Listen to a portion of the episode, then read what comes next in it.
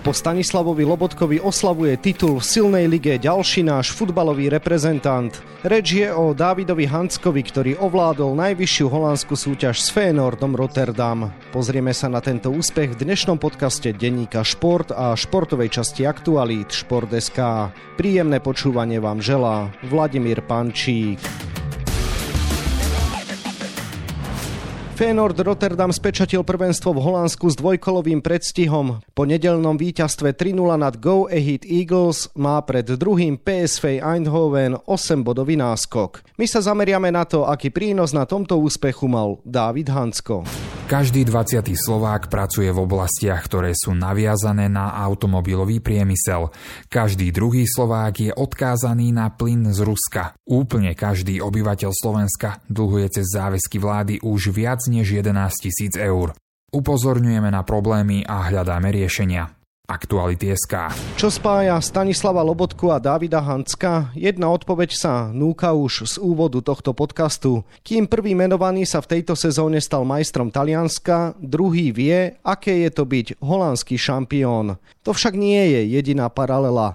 Obaja majú toho istého manažéra, ktorý ich dostal do klubov, kde tento úspech mohli zažiť. Reč je o mojom dnešnom hostovi Branislavovi Jašurekovi z agentúry Fairsport, ktorému želám pekný deň. Ale Vládko, pozdravujem. Braňo, tak ako vnímaš, že tvoji dvaja klienti sa dočkali takéhoto úspechu v jednej a tej istej sezóne? Tak je to krásna náhoda. Možno je to náhoda to, že sa to stalo v jednom roku, ale ani jeden z nich nie je v klube, od ktorého sa samozrejme očakáva titul a o to je to krajšie. A ja som bol aj v Nápole, aj v Rotterdame, lebo som si povedal, že možno sa to už nikdy nestane. Aké boli teda oslavy v Rotterdame? Dali sa porovnávať s tými neapolskými? Ale to by sme museli veľa rozprávať. Vládo o rozdielnosti mentality Holandianov a, a Talianov, lebo snad dve rozdielnejšie mentality v Európe ani nie sú. V Holandsku to bolo krásne, precízne zorganizované každý jeden divák vedel, čo môže robiť, čo nemôže robiť a keď som bol pred týždňom v Neapole, tak som sa nevedel dostať ani na štadión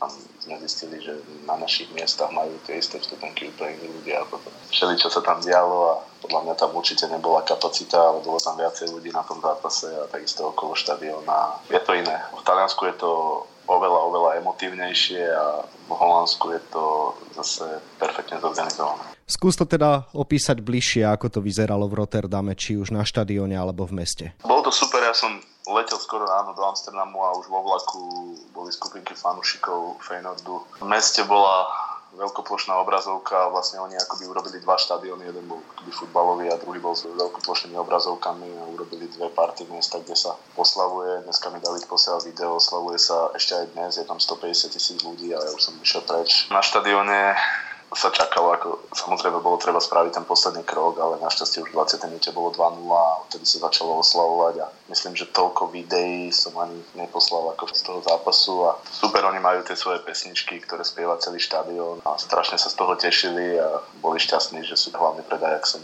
najväčším rivalom. Tento podcast samozrejme nebude primárne o tvojich cestovateľských zážitkoch, ale o Dávidovi Hanskovi.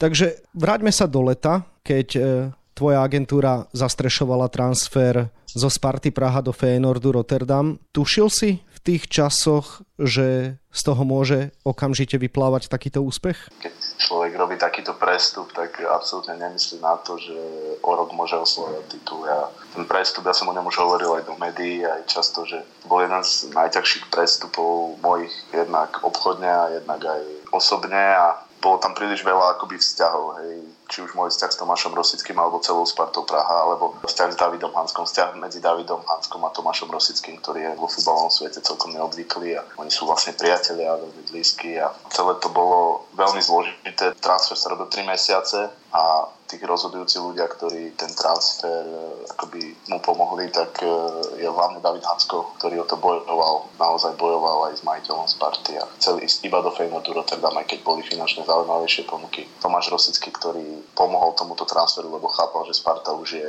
pre Davida Mala, nepozeral úzko prso na svoje záujmy. No a samozrejme tréner Feyenoordu Rotterdam, Arne Slot, s ktorým som včera dlho rozprával po zápase a to jeho presvedčenie, že jediný lavonohý stoper, ktorý môže prísť do klubu je David Hansko a ten boj za to, aby ten jeho klub zaplatil najvyššiu sumu v histórii svojej, za síce ľavonohého, ale stále stopera každý vie, že najdrahšie sa kupujú útočníci a ofenzívni hráči, tak Arne Slot ich presvedčil celý board a veľmi dlho to trvalo a niekedy som to už chcel aj zdať, potom sa to znovu začalo. Som šťastný, že to tak dopadlo, ale určite som na začiatku nerozmýšľal o tom, že David Hansko s Feynordom vyhrá titul. Možno snom bola v budúcom roku Liga majstrov. Hovoríš o tom, že športový riaditeľ Sparty Tomáš Rosický chápal želanie Davida Hanska a takisto hovoríš o tom, že ho veľmi chcel tréner Arne Slot. Skús teda vysvetliť, prečo to vlastne potom bolo vôbec ťažké. Ťažké to bolo, pretože Tomáš Rosický nie je majiteľ Sparty a Arne Slot nie je majiteľ Feyenoordu.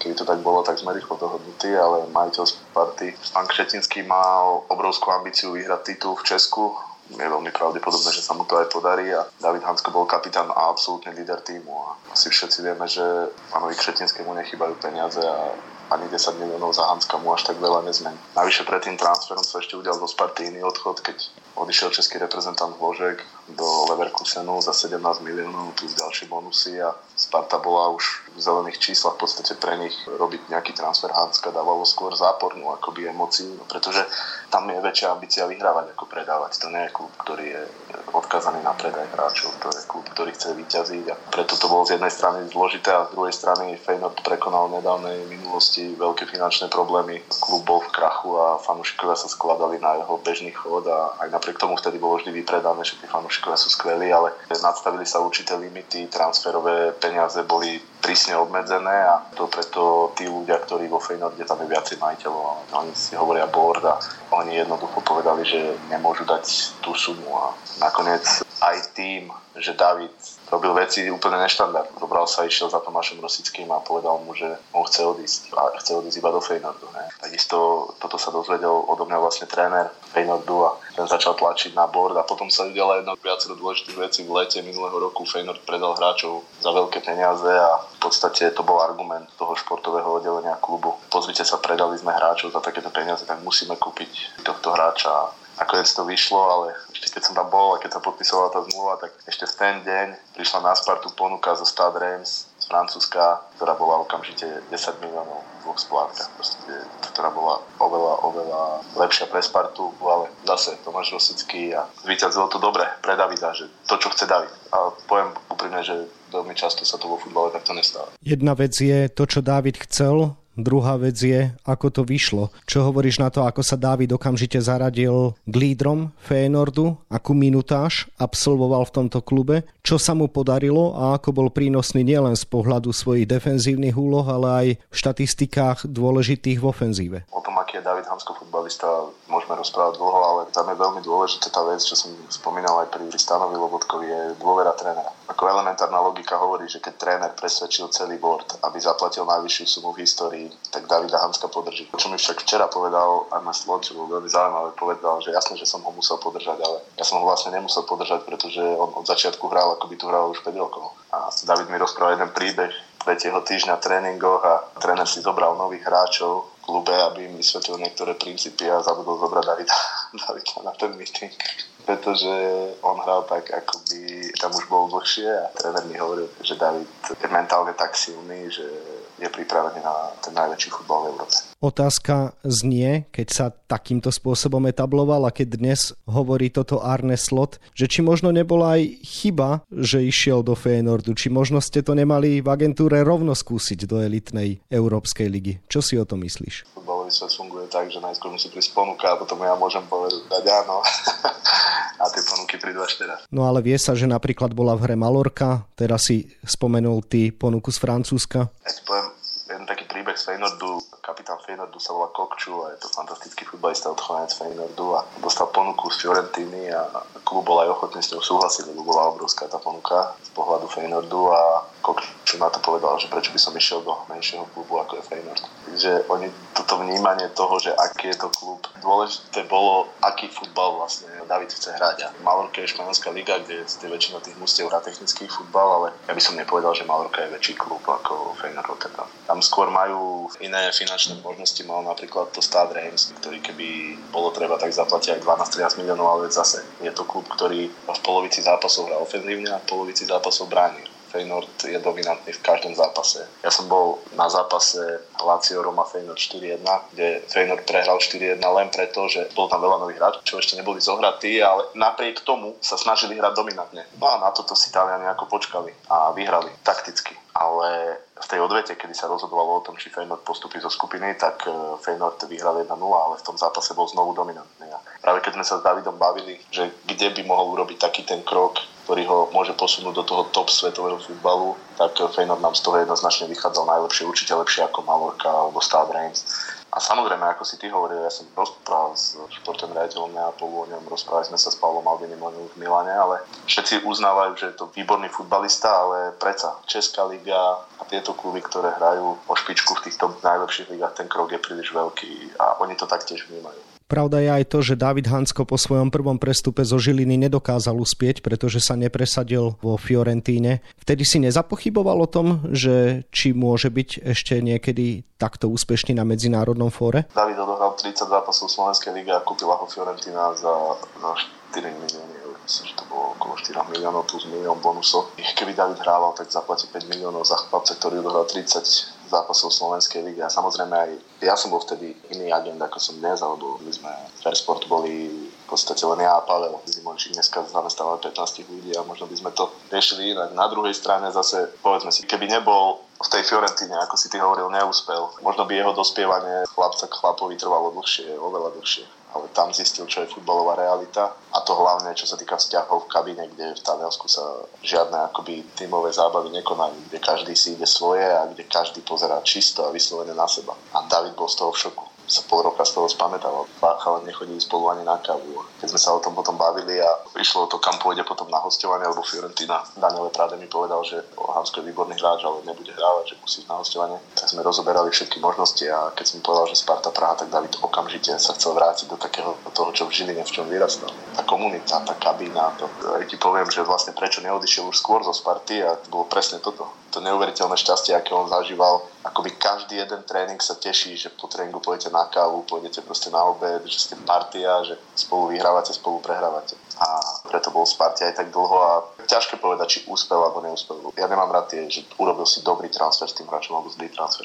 Na konci kariéry nech tie transfery, ktoré sme urobili, posúdia, ale nie nejaký človek, ktorý tomu nerozumie, ale ten hráč. Skúsme sa teda pozrieť do budúcna. Davida Hanska čaká v nasledujúcej sezóne Liga majstrov, obhajoba holandského titulu, ale možno sa budú hlásiť o slovo aj záujemcovia. Tak ako ty vidíš teda budúcnosť Davida Hanska, či už z toho krátkodobého alebo dlhodobého pohľadu, dnes už vyzretého futbalistu, otca, ktorý vie, čo chce od života aj od tej kariéry? Teraz netradične úprimný na agenta futbalového Poviem ti, že David Hansko najpravdepodobnejšie zostane vo Feyenoorde Rotterdam práve kvôli tomu, čo si povedal na začiatku, že bude hrať Champions League. Ja mám až zimomriavky, keď hovorím, lebo Champions League je Champions League. A ak sa nezmení vo Feyenoorde príliš veľa vecí, to znamená, ak zostane tréner, ak zostanú tí najlepší hráči, tak ja by som Davida strašne rád videl hrať za Feyenoord Champions League. Samozrejme, ak sa nám ozve klub, ktorý tú istú súťaž bude hrať budúci rok a tá ponuka bude dávať z každého pohľadu zmysel,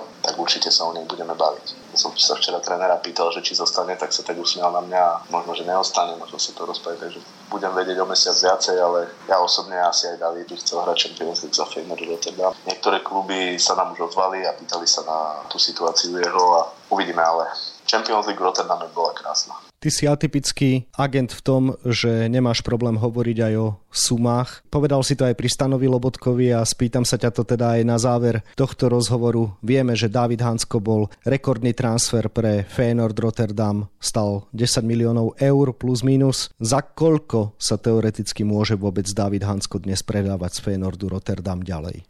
David sa určite nepredá pod 20 miliónov eur, to si neviem predstaviť. A Transfermarkt ktorý má zvyčajne veľmi nepresné a podcenené sumy, napríklad Lobotka tam je za 38 miliónov, to by sme sa aj vyskladali, aby sme ho za to kúpili a predali potom za 50.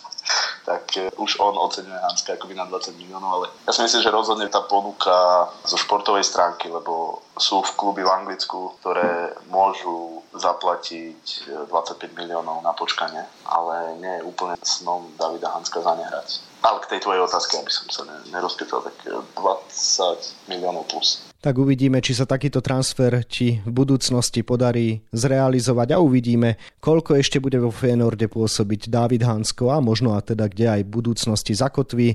Toľko agent Davida Hanska zo spoločnosti Fairsport, Branislav Jašurek. Braňo, ja ti ešte ďakujem za rozhovor a želám pekný deň. Pekný deň, Matko. Úspechu Davida Hanska sa viac venujeme na webe Športdeska a takisto v denníku Šport. V jeho dnešnom vydaní nájdete okrem iného aj tieto témy. Naši hokejisti bojujú na majstrovstvách sveta vo Fínsku a v Lotyšsku o postup do štvrťfinále. Po prehre s Čechmi a víťazstve nad Lotyšmi včera nastúpili proti Kanaďanom, na ktorých nestačili 1-2 po samostatných nájazdoch. Čím potešili a čím sklamali zverenci trénera Krega Remziho? Všetci hráči cítia, čo je Slovan. Aj toto označil v rozhovore pre denník Šport kapitán Belasich Vladimír Vajs mladší za jeden z dôvodov, prečo bratislavský klub dokázal otočiť situácie vo futbalovej lige vo svoj prospech a získal piatý titul v sérii. Kým Dávid Hansko prežíva vrchol svojej doterajšej kariéry, iný bývalý reprezentačný stoper Kornel Šaláta definitívne zavesil kopačky na klinec. Ako si užíval posledné obdobie v Komárne a ako vyzerajú jeho plány do budúcna?